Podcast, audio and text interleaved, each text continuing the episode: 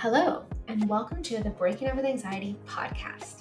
I am your host, the anxiety nutritionist, gut and hormonal health expert, yoga and meditation teacher, and cat mom, Taylor Gendron.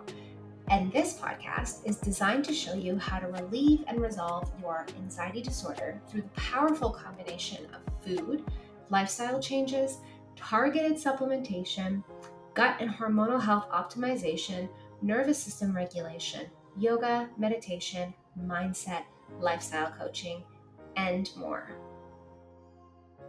Hello, welcome back to another Ask Me Anything episode. I'm so excited to get back to doing these AMAs. It's been a while. It's been months since we have done an Ask Me Anything episode, so I'm super excited to dive into all of these community questions. So I know I have a disclaimer at the end of every podcast episode, but I want to put them at the beginning of the AMAs as well, because I just want to make it very clear that although I am answering these questions, this is never, ever, ever, ever to be taken as personalized advice. I can't legally or ethically give any personalized advice unless a client-practitioner relationship has been established, meaning that we have to actually be working together through either my Breaking Up With Anxiety 4-month coaching program or on a one-on-one call. I offer one-on-one calls exclusively to those who have participated in either the Breaking Up With Anxiety program or the workshop bundle. This allows us to make the best use of our time together, focusing on practical implementation and addressing your specific questions and challenges. So both of these options can be found at www.taylorgendron.com/programs, and I will also link that in the show notes. Whenever I answer these questions, I answer them from the perspective of like, okay, if this was my client, how would I support them? What additional information would I need, etc.? So with that being said, let's dive in to today's questions. Question number 1, how can I reduce my anxiety in the workplace and feel more at ease and relaxed? I suffer with anxiety and I hate having it at work. I'm a teacher. Well, first of all, thank you for being a teacher. You are a saint, and I don't know how you do it. My mother is a teacher, and I have no idea how she worked with children all day and then came home and parented me and my 2 sisters. It's the same kind of work 24/7, which leads me to the first part of my answer. I would imagine that you are experiencing some level of adrenal dysfunction, also known as burnout. Now, I'm not sure what stage you're in. So it's incredibly common for teachers to go in and out of this because of how incredibly demanding and stressful their jobs are. I don't know if you are also a mother on top of that. Adrenal dysfunction is a syndrome. It's not a diagnosis. There is no medication or surgery for it. It's a pattern of symptoms that impacts multiple body systems, not just your adrenals. Everything in the body is connected.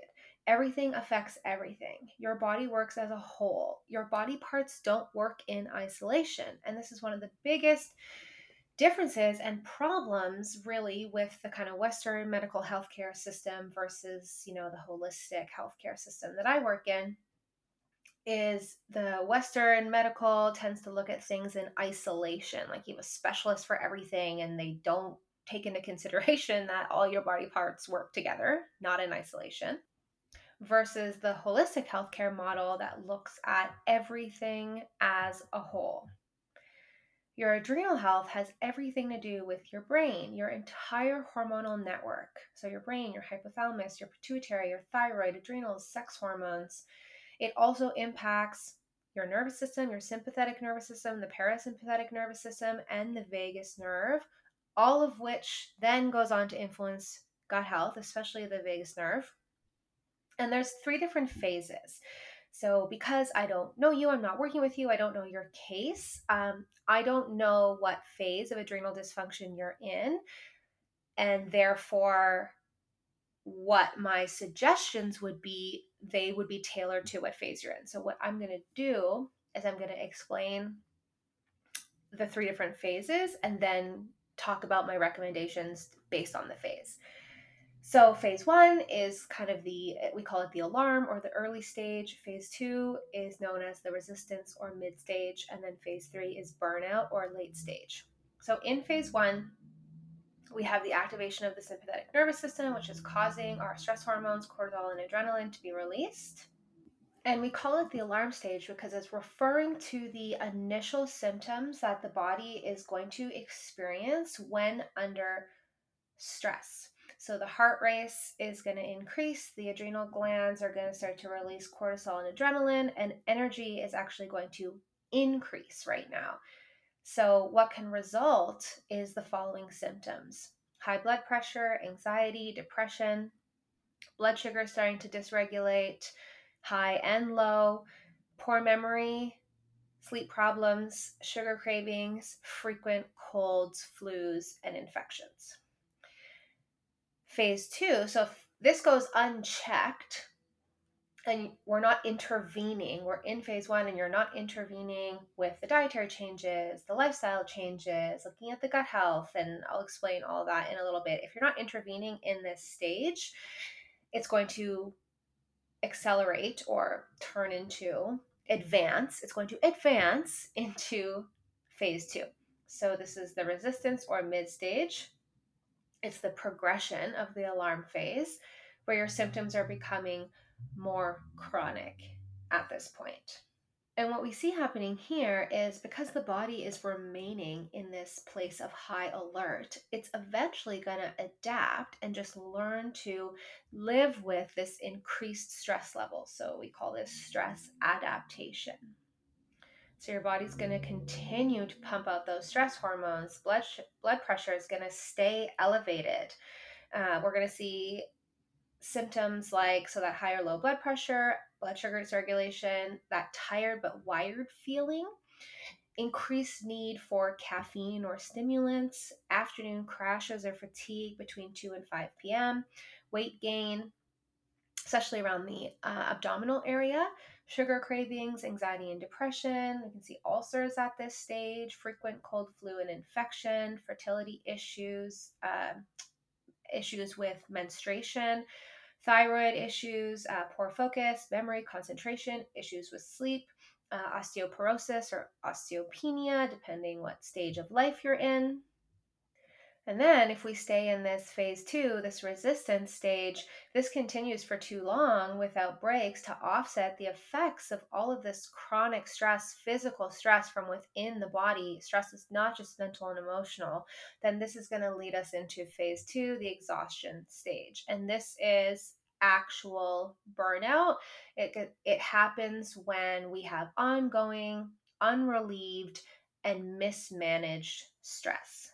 Our body here is almost really running out of resources. So it's been drained physically, emotionally, mentally, to the point where the body no longer has the strength to fight stress. So this is going to weaken the immune system. It's going to increase the risk for any stress-related illnesses. We're going to see a lot of fatigue here, depression, anxiety, like extreme fatigue, difficulty getting out of bed, poor focus, memory, concentration, low blood sugar dysregulation, a dependence on caffeine or stimulants, or caffeine and stimulants no longer have an effect on energy. Salt cravings, nausea, vomiting, loose stools, digestive issues, sleep issues.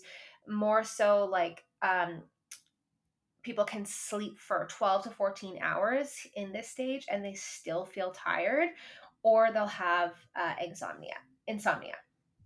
So in Breaking Up With Anxiety, my 4-month group coaching program, I have this adrenal dysfunction symptom analysis that the women will fill out. So I understand what stage they're in and how I can best support them. There's 93 symptoms on this form, and you basically rate them on a scale of 0 to 3. 0, you never experience that symptom. 1, rarely. 2, sometimes. 3, often or regularly. And then based on those scores, plus looking at their diet, their gut health, their lifestyle, their health history, and all the other intake information, I can help determine what stage someone is in, and therefore the protocols I would support someone with to pull them out of that stage of adrenal dysfunction, they're going to be different. So without you having filled that out and me actually working with you, I can't tell you exactly what steps to take, but what I can do is give generic recommendations based on the stage. So I listed off a lot of the common signs and symptoms we see for phase one, phase two, phase three. So let's say you identify with phase one. In phase one, you want to look at limiting or removing alcohol, limiting or removing all caffeine. So this would be coffee, chocolate, caffeinated tea, energy drinks. We want to increase protein, so eating 1 gram of protein per pound of lean or ideal body weight, reducing or eliminating inflammatory foods, so gluten, dairy, sugar, corn, soy, inflammatory oils. Deep breathing exercises every single day, daily walks, cyclical weightlifting 3 to 5 times a week in alignment with your hormones. If you do high intensity exercise, then really you want to focus on doing that in the follicular phase for about 30 minutes, maybe twice a week max. For carbs in this phase, you can play around with carbs a little bit, and cycle them based on your monthly flow. So you can go leaner with carbs in the follicular phase. You can increase them after ovulation and then go heavier with carbs at dinner. Yoga Nidra is a beautiful practice.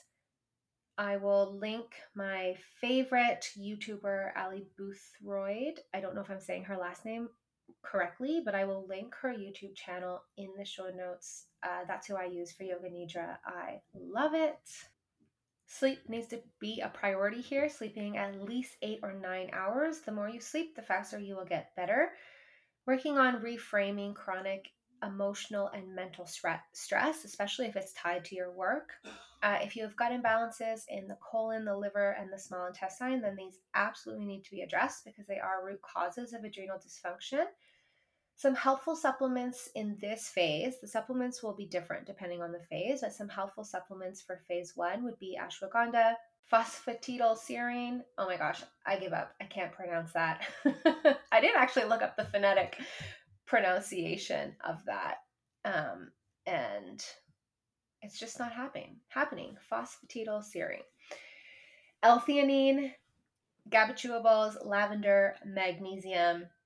So those are generic suggestions and recommendations for phase one. So if we go into phase two, if you were resonating with the signs and symptoms of phase two, we want to do a lot of the same things as with phase one, but with some tweaks. So limiting and removing alcohol, or limiting or removing alcohol, limiting or removing all caffeine again, increasing protein, 1 gram of protein per pound of lean or ideal body weight, reducing or eliminating the inflammatory foods, same ones that I mentioned with phase one, deep breathing exercises every single day, daily walks twice a day would be great outside, cyclical weightlifting here 1 to 3 times a week. So this is going to be less, and this should be based on energy and post-workout recovery. No high intensity exercise at all in this phase, and we actually want to start to increase carbs in phase two. So we're no longer cycling the carbs based on the follicular phase, ovulation, etc., like I explained for phase one. We really do want to focus on increasing carbs and keeping them higher during this phase. Yoga Nidra, sleep 8 to 9 hours. So again, the more you sleep, the faster you'll get better. Oh, and when I say carbs, I'm not talking about breads and pastas. I'm talking about the earth-made carbs, not the man-made carbs. So, sweet potato, rice, squashes, beets, carrots, like the veggies. I'm talking about veggie carbs, beans and legumes, all that good stuff. Sleep, I said, reframing chronic emotional and mental stress. Again, same thing as before. If you have digestive imbalances in the colon, liver, and small intestine, these absolutely have to be addressed. And then for supplements, helpful supplements for phase two would be herbs like rhodiola, ashwagandha, lavender, and minerals like magnesium and vitamins like vitamin C. So that's phase two. Phase three This stage is often called the late stage or exhaustive stage. This is when you would officially be in burnout. I have been there. It's not fun. I talk about it in great detail in episode 7 and episode 26. If you're curious to understand adrenal dysfunction a little bit better, definitely check out those episodes of this podcast. So, same thing, you will notice some overlapping foundational things, like across all stages, all phases. We want to limit or remove alcohol. We want to limit or remove caffeine. We want to increase protein. We want to reduce or eliminate the inflammatory foods. We want to develop a regular daily breathwork practice, yoga nidra, sleep, reframing chronic and emotional mental stress, addressing gut imbalances in the colon, the liver, the small intestine, the stomach as well. I actually don't know why I didn't say stomach for all those phases, but stomach as well. Basically, you have to look at the entire gut health because that is a huge part of the adrenal dysfunction puzzle. Daily walks, again, is our main focus here. Lifting light weights one time a week based on energy and post-workout recovery, no high-intensity exercise. Carbs, the macros should be almost balanced in this phase. So every single meal you want protein, fat, carb, and veggies. Just as an example, when I say balanced macros, I mean, for example, just to make it even, 100 grams of protein, 100 grams of carbs, 100 grams of fats. Now, I'm not actually saying to use those macros because the macros are going to change based on a person's weight, a person's height, and their goals, like their health goals. That's all going to influence what their macros are. For sleep, you really want to aim for 10 hours in this phase because that's really what's going to start to enhance our recovery. And then in terms of supplements, we're looking at things like a B complex, licorice root, adrenal cortex, lavender, glycine, especially if sleep support is needed, magnesium, and vitamin C. So to circle back to your question, how do you feel more at ease and relaxed in the workplace because you hate having anxiety at work? This is where the mental health community or the narrative in the mental health community gets it wrong. And this is what I mean. If you go to a therapist with this question, they're going to look at workplace anxiety in several different ways. They might, if they are trained in cognitive behavior therapy, they might work with you using CBT to help identify and change negative thought patterns and beliefs that contribute to anxiety. So the therapist is going to guide you in recognizing irrational or unhelpful thoughts about your work environment and teach you how to replace these thoughts with more balanced and constructive ones. They might also work with you on mindfulness techniques to help you stay present and grounded at work. They might teach you stress management strategies like deep breathing exercises, progressive muscle relaxation or visualization that could be used in the moment to help alleviate the anxiety. They might work on strategies to help you build emotional resilience, so helping you to understand your emotional triggers at work and develop coping strategies to deal with them effectively. They're probably going to want to dig into why you feel anxious at work. Is it from issues with your boss, your coworkers, communication breakdowns? Is it linked to deeper personal issues or past experiences, traumas? Now, I'm not saying these things are bad. These are some excellent, excellent tools. But it's putting all the focus on the issue being anxiety at work when that might not be the underlying issue. There are other issues as well, like what's actually happening inside your body, what's happening with your hormones, your adrenals, your gut health, and how all of this is impacting your nervous system flexibility.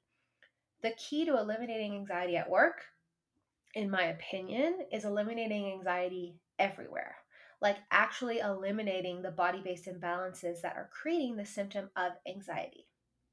The only kind of anxiety that is normal is temporary, situational, short-term anxiety that is easy to resolve. The key word there being easy to resolve, meaning you experience this type of anxiety a few times a year at work, not constantly at work. And based on your question, it sounds like this is a chronic thing, like you chronically feel anxious at work. That means that you have chronic anxiety, right? Chronic anxiety is long-term. It can last for several months or longer, years. Like in my case, it was 4 years. It's ongoing. It persists even when there's no obvious stressors or triggers. This is a symptom coming from a body that is out of balance. This impacts how you handle the stressors in your job. So it's less about what's happening around you, aka at work, and it's more about what's happening inside of you. It's time to start looking at the whole picture, not just the frame you're currently in. So the question becomes, am I supporting and fueling my body properly so that I can feel more at ease and relaxed? Not how do I reduce my anxiety in the workplace to feel more at ease and relaxed? Does that make sense? This is my opinion, at least, and something I feel very, very, very, very strongly about. I think and I did this for many years as someone who used to have a generalized anxiety disorder, panic disorder, and depression. I think we're focusing on the wrong things. I focused on the wrong things for a long time. It's like tunnel vision. Instead of zooming out and looking at the whole picture and focusing on the actual physical body, not just the mind or not just our outside situations. It's not just about calming your mind in the moment. It's about creating an internal environment inside your body where anxiety does not have the soil to grow in the first place. So my approach and the way that I'm going to answer these questions is always going to be from the inside out versus therapy and medication from your doctor. That approach is top down, from the mind down. And if that was all it took, everyone would just take medication or go to therapy and the anxiety would be gone. But it doesn't work like that. The women I work with, they break up with their chronic anxiety and they only experience normal, temporary, situational, short-term anxiety a few times a year. That's easy to resolve. And I work with so many women who come into the program and they're like, I have driving anxiety. Is this going to help me drive again? And the short answer is yes, but the longer answer is, I'm not a therapist, so I don't actually give them any tools or resources specific to why they feel anxious driving.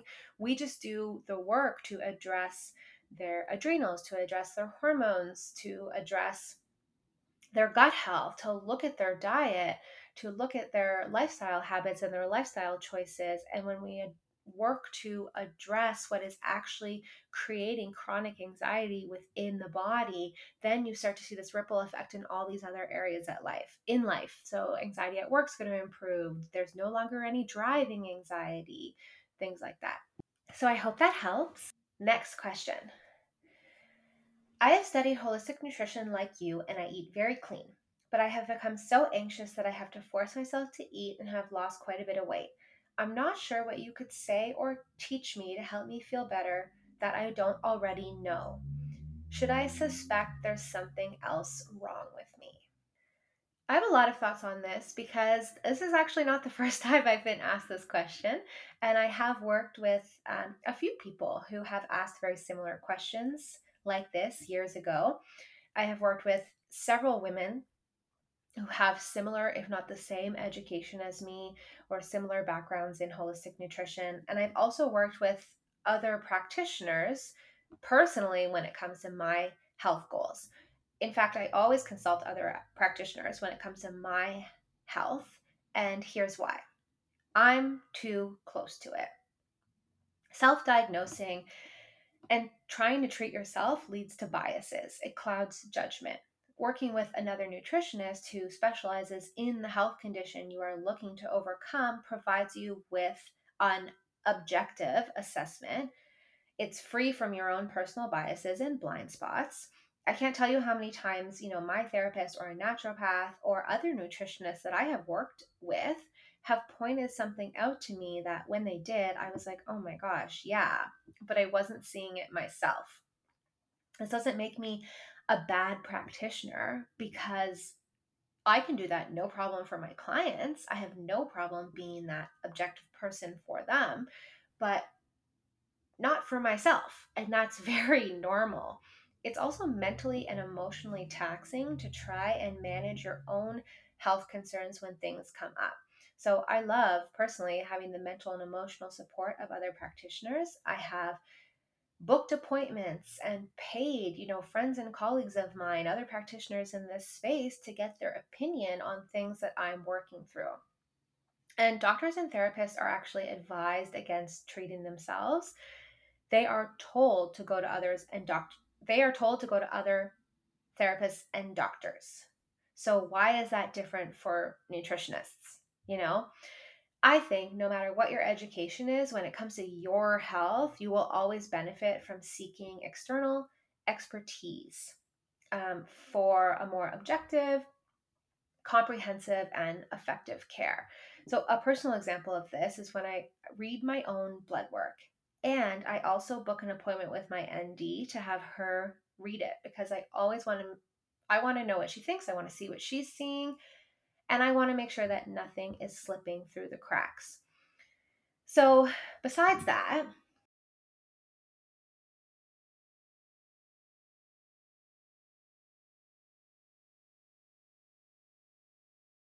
my other thought when it comes to your question is, what does clean eating mean to you? Because that can mean a whole whack of different things to a bunch of different people. Half the people I graduated with think plant-based eating is so clean and so healthy, and I very much disagree. Also, the research around protein requirements has shifted so much since I graduated and has increased substantially. So whenever someone tells me they eat clean, I have no idea what that means. Maybe you are very aligned with plant-based, as I mentioned, or intermittent fasting, or juice cleansing, or keto. These are all different things that, I was taught in my program, where it wasn't like, oh, this is the one diet you should follow. We were taught a bunch of different diets that can be used for different therapeutic effects, health conditions, and clinical interventions. So I'm assuming, because you have a background in nutrition, that your diet is addressing your nutrient gaps, your hormonal fluctuations, your health history, your adrenal and thyroid health, your past dieting habits, your gut health, your potential gut infections, your goals, and your preferences. But based on the part of your question where you say you've become so anxious that you have to force yourself to eat, and you've lost quite a bit of weight, that tells me you're not eating enough protein, fiber, or calories. So I would say that despite quote unquote eating clean, your diet is absolutely contributing to why you're experiencing anxiety. Should you suspect that something else is wrong? For sure, because if your diet didn't cause this, then what did? Did you pick up a parasite? Is your body overburdened with heavy metals? Could this be from mold toxicity? So I would absolutely investigate for all potential gut infections and pathogens. Or did something really stressful and traumatic happen? As Gabor Maté says, trauma is not what happens to you, it's what happens inside of you as a result of what happened to you. So in this case, let's say, for example, again, I don't know, right? But let's say, for example, something really, really stressful or traumatic happened. Did you take the necessary steps to support your body to support the after effects of trauma? Meaning, what happened inside your body physically. So even if the traumatic event has passed, it still impacted your body. It created a pro-inflammatory state. It altered the gut microbiome. It impacts cortisol levels, your stress hormones. It impacts the nervous system, the vagus nerve, all of which are body-based imbalances, and they need to be addressed as such. So sure, your diet may be clean, but maybe now you have digestive imbalances from the trauma, or you picked up a parasite, and maybe those weren't addressed. I also don't know when you studied. So I studied in 2015, and I learned a few things very quickly. One, working with people is very, very, very different than reading a textbook and doing the sample case studies that we did in our program. So even in our practicums that we did in my program, where you worked with like 4 actual people, it was just the initial intake session, and we built plans off of that, but it wasn't like follow-ups or working with people long-term. The field of healthcare should be addressed as an art and a science. It's both. And this is where the medical community falls short. They only look at the science and they largely ignore what their patients are actually telling them. And they basically ignore all anecdotal feedback from their patients. And, you know, I was talking to a mama in my DMs not too long ago, and she did the exact same school as me, so the exact same program. And she was having trouble conceiving, and she wanted to take matters into her own hands. And sure enough, she got pregnant naturally. And, you know, now she has her daughter, and her daughter is really struggling with her mental health. And she was telling me, you know, because she has a background in holistic nutrition, she's just dismayed that this is happening and that she hasn't been able to fix it. And I said to her, you know, don't be so hard on yourself. Having a background in holistic nutrition is not the same thing as specializing in mental health and working with people day in and day out with the exact same conditions and seeing all the different reasons for this, all the causative factors, all the root causes that this is happening, right? Like, I have a specialized practice. I'm not a general practitioner. Also, when the problem is so close to us, like we are personally struggling or it's our child, sometimes we cannot see the forest through the trees. We are not being objective. There is so much emotion involved. And I was telling her, you know, the program that we did, it was an excellent foundation, but I learned very quickly when I started practicing that there was also a lot of outdated information in that program. And as somebody who has her own program, my 4-month Breaking Up With Anxiety group coaching program, it's actually so much work to keep it up to date. So imagine a 2-year program, like even university programs and medical schools are not kept up to date. They expect that you're going to learn more when you're out in the field because the field is ever evolving so rapidly that textbooks and course materials can become outdated within a few years. And obviously there are some fundamental basic concepts that change less frequently. But I think that this is a trap that a lot of healthcare professionals fall into, and something that holds us back from getting better is thinking that we know everything based on our education. And I can speak from experience that unless you're out there actually practicing in the field and keeping up with all the current research, you don't know everything, like not even close. So I hope that helps to answer your question. And let's move on to question number 3. Hi, Tay. Hi. In your How to Eat workshop, you mentioned that there is really no replacement for cheese, but I'm wondering how you feel about raw goat cheese or raw sheep cheese. Okay, so this is a question from someone who has my workshop bundle. So for anyone wondering what that is, I'll leave a link to it in the show notes. There's also going to be a link for my 4-month program in the show notes as well. If you're looking to follow a step-by-step method that is going to allow you to say bye-bye to your anxiety for good without daily high-intensity workouts, overhauling your entire life, using any kind of medication, or ditching all the foods you love. Because a life without anxiety is possible. You just have to take the proper steps to eliminate the imbalances in your gut. And that's exactly what happens in the 4 months that we could be spending together in the Breaking Up With Anxiety program. But back to the question, what's the deal with dairy?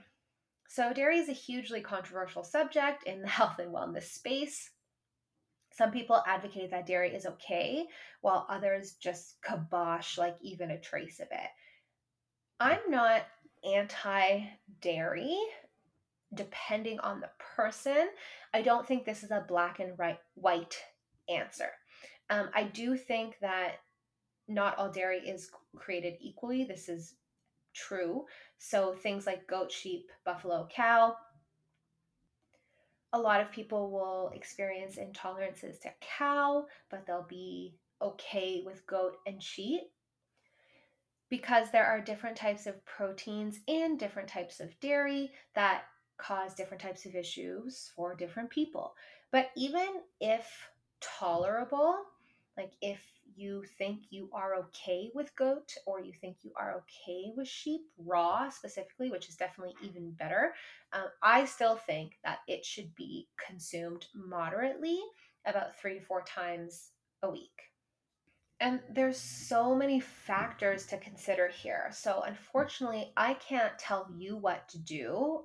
One, because I don't know you, I don't know your case, I'm not working with you. There's so many things to consider. Like, do you have digestive issues, gas, bloating, diarrhea, constipation, skin issues, eczema, acne, dry skin?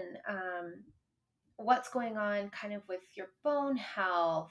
Do you have autoimmune conditions or autoimmune associated conditions like PCOS, endometriosis, things going on with the thyroid, Hashimoto's? Like there's so much more I would need to know about somebody to help guide them a little bit more on dairy.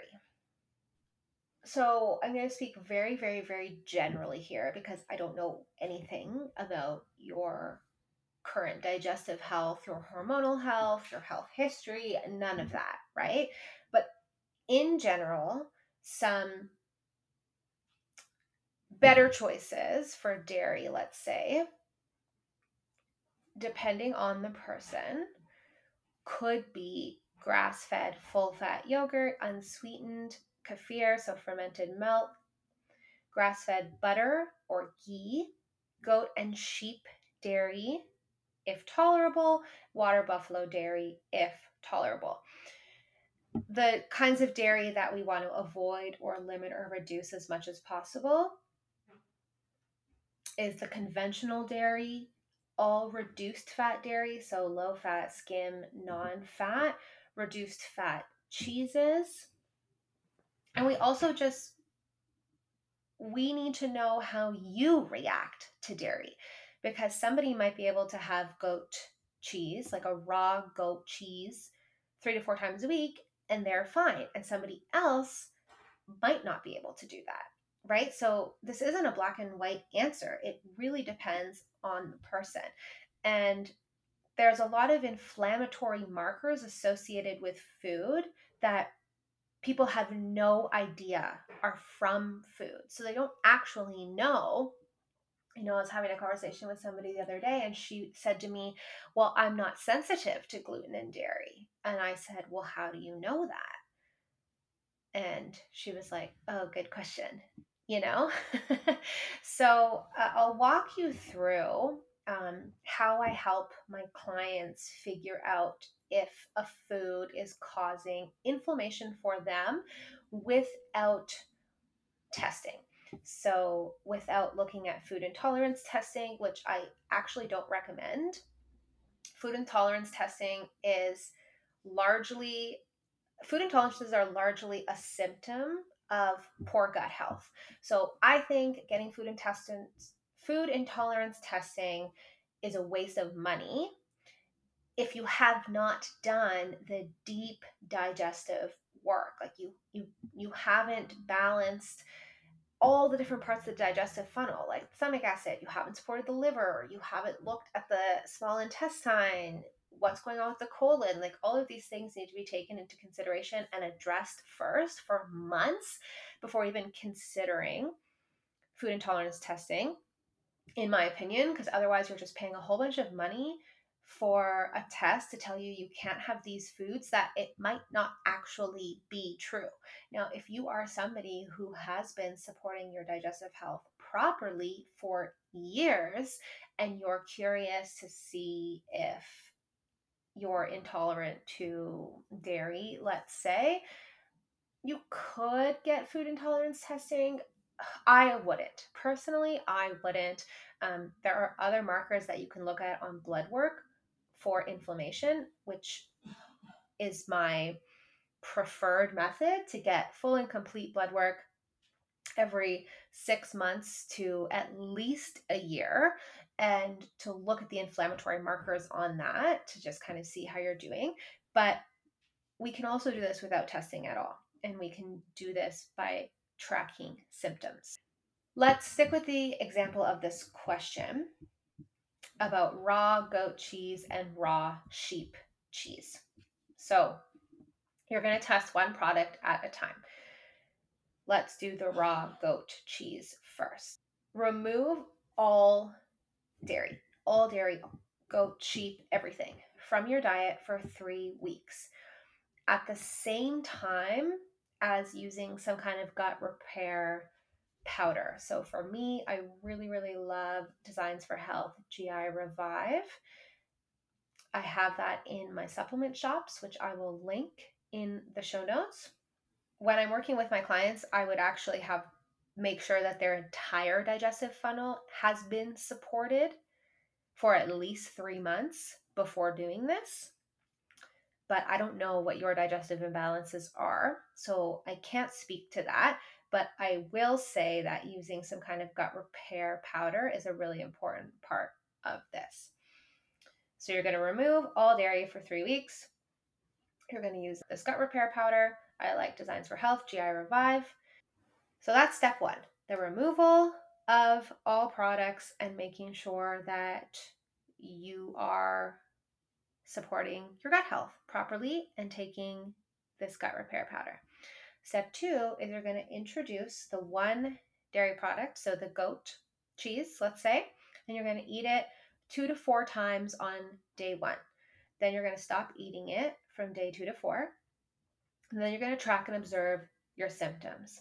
If no symptoms arise after day 4, then you can assume that you can bring this food back into rotation about 3 to 4 times a week.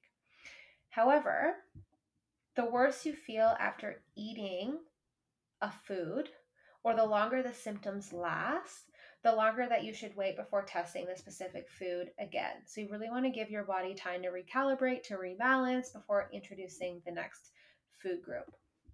So after you've successfully introduced a food with no symptoms for 4 days, you can now assume that you can consume that food in rotation.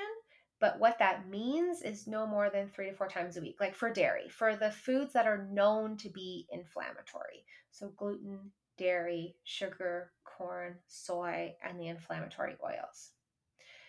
You don't want to eat it more than 3 to 4 times a week so that you don't develop a sensitivity by consuming too much of the aggravating food.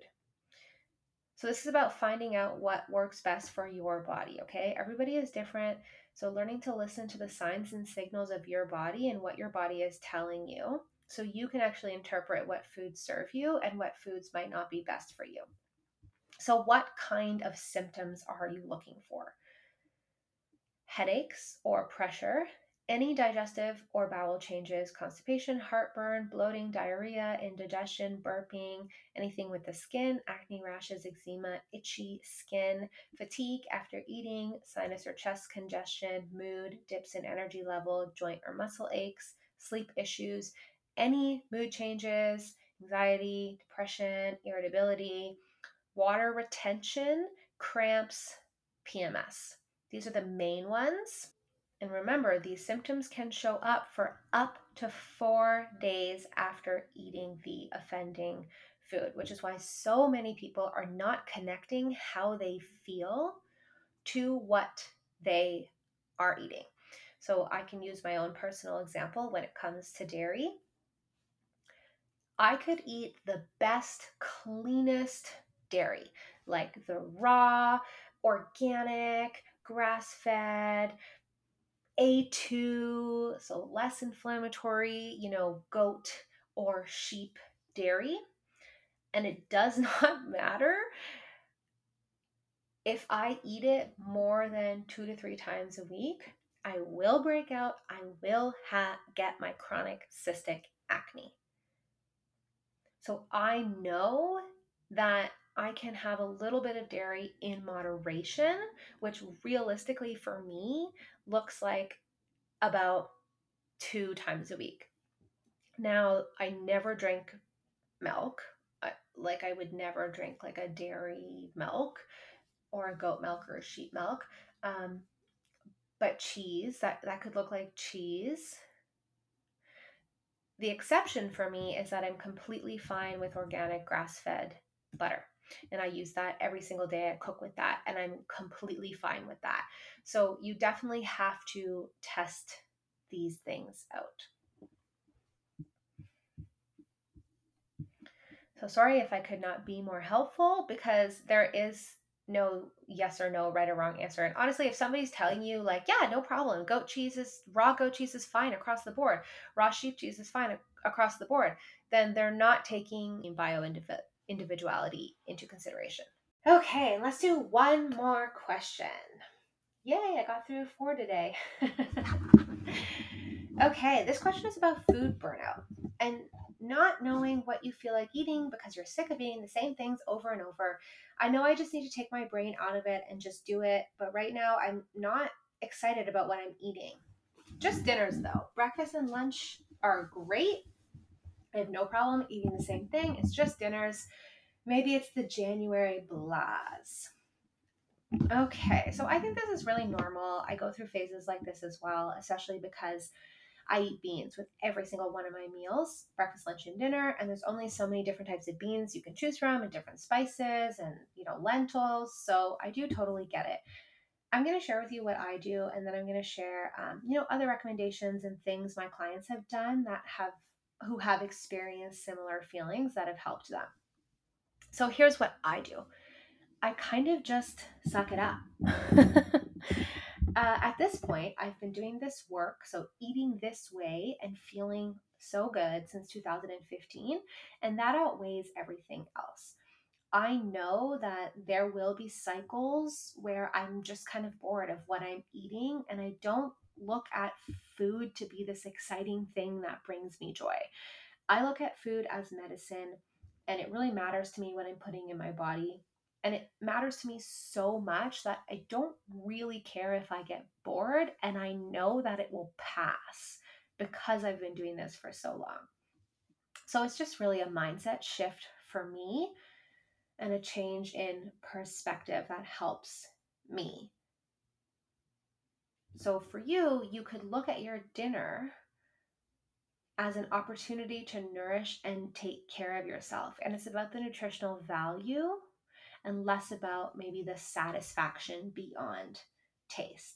There are a few things that I will do to prepare myself for when the boredom hits. And it doesn't hit all the time, but I have gone through cycles of feeling bored of what I'm eating. So I have a notes folder on my iPhone where if I make something that I really like, I save it so that when I'm feeling uninspired, I'll go back through my notes and it'll remind me of a lot of the things that I forgot about.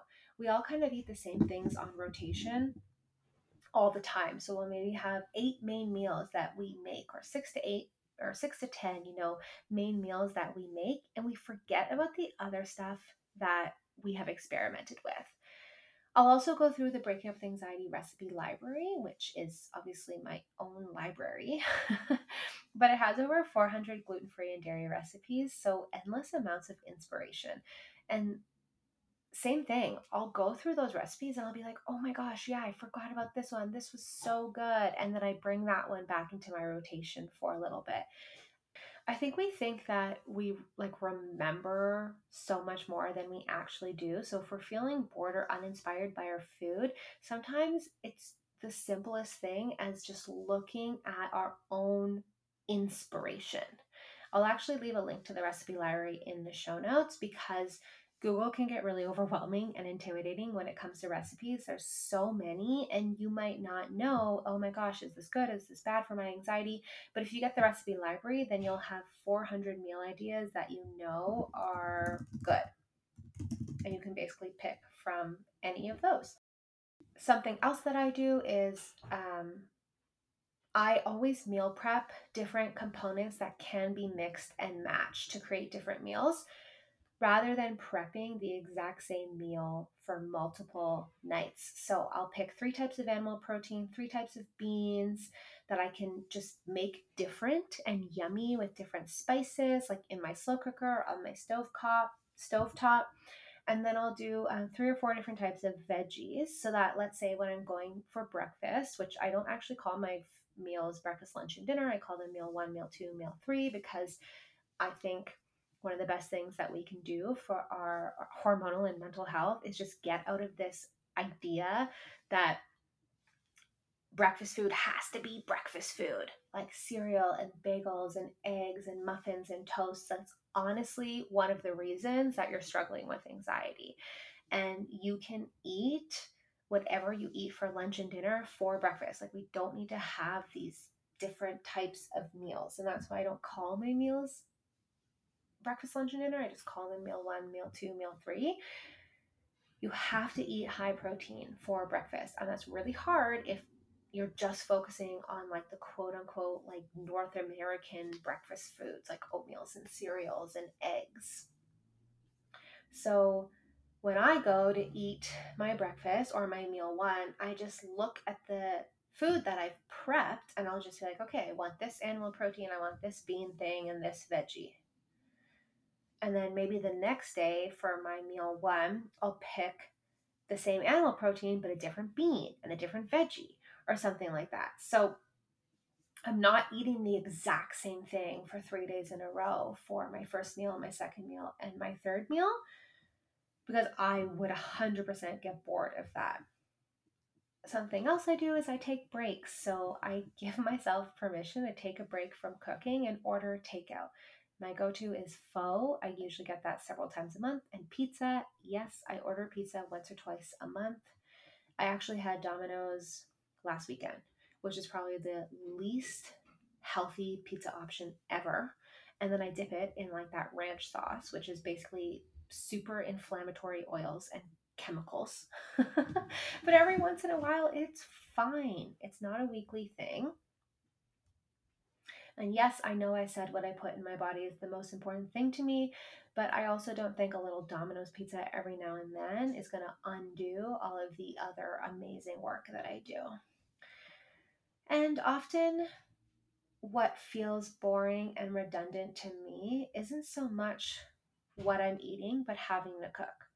So I try to always turn my cooking time into a creative outlet, like playing some great music, dancing around, singing, YouTubing new cooking techniques and playing around with those, or just using it as time to catch up on my favorite podcasts. Now, because you specifically mentioned dinner, why don't you try 1 new recipe a week? So experimenting with different flavors, spices, and cooking methods that can make dinner more exciting. You can also do themed dinner nights. My mom used to do this growing up, like Taco Tuesday, Stir Fry Saturday. If you have kids, that would be really fun to get them involved in the meal prep. And the routine is fun for them to know, every Tuesday is tacos. Like, I loved that as a kid. It was obviously those not so great for you taco kits that are delicious, but filled with inflammatory ingredients. So, please not those, but you get the point. And finally, just touching on the, could it be the January blahs piece? It could absolutely be winter blues, seasonal affective disorder with the shortened days, less sunlight, and the colder weather can significantly impact our mood, energy levels, and motivation. And this seasonal shift could lead to a decreased interest in the activities that were once previously enjoyable to us, like cooking or trying new foods. So I have a few things that I really lean on. In January, where I live, this is like the depths of winter. It's cold, it's dark, the holidays are over, all that jazz. And my January habits really go against the grain. So against the new year, new me energy that a lot of people are bringing, I'm doing the opposite, and I'm really embracing the yin energy of winter.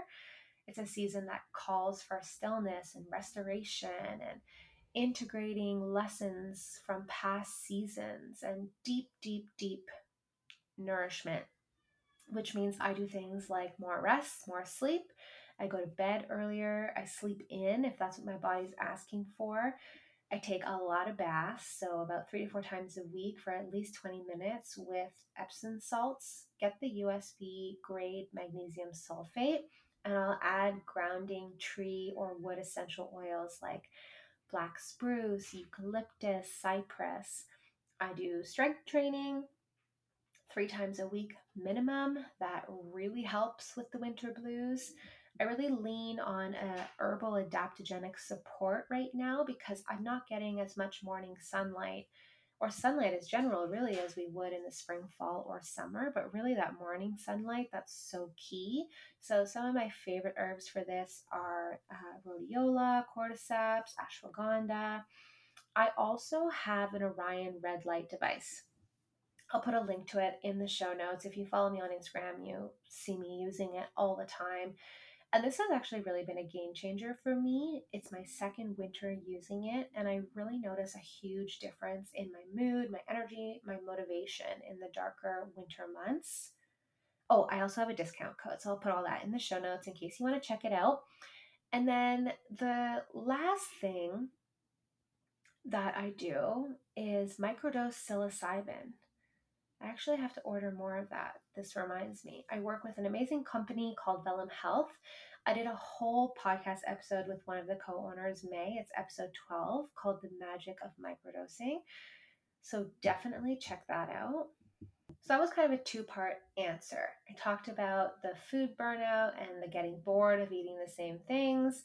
And then I know you didn't really ask about support for January blues, but part of your question just triggered that and made me think about that because it's obviously a conversation I have with so many people in my community. So I did just want to offer a few tips and tricks that I find to be so helpful for the dark winter months. And that is a wrap. Thank you so much for listening to today's episode. I have one quick favor to ask you before you go. If you loved today's episode, I would so appreciate if you left a review on whatever podcast platform you are listening to right now. My goal with this podcast is to reach as many people as possible to spread awareness that anxiety is not this incurable disease. It's not something we just have to live with. It's definitely not just part of your personality. And there are body-based imbalances that need to be addressed in order to truly be free from chronic anxiety. With awareness comes action. And the more people this podcast can reach, the less people will struggle with anxiety. And positive reviews are the #1 way to help new people discover the show. You are the best. Thank you so much for being here. I appreciate you so, so, so much.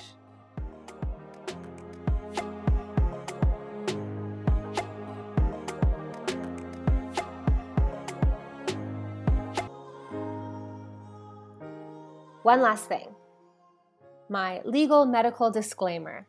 The Breaking Up With Anxiety podcast with me, Taylor Gendron, is for general information and educational purposes only, and the advice and recommendations I give or my guests give throughout the episodes do not replace medical advice.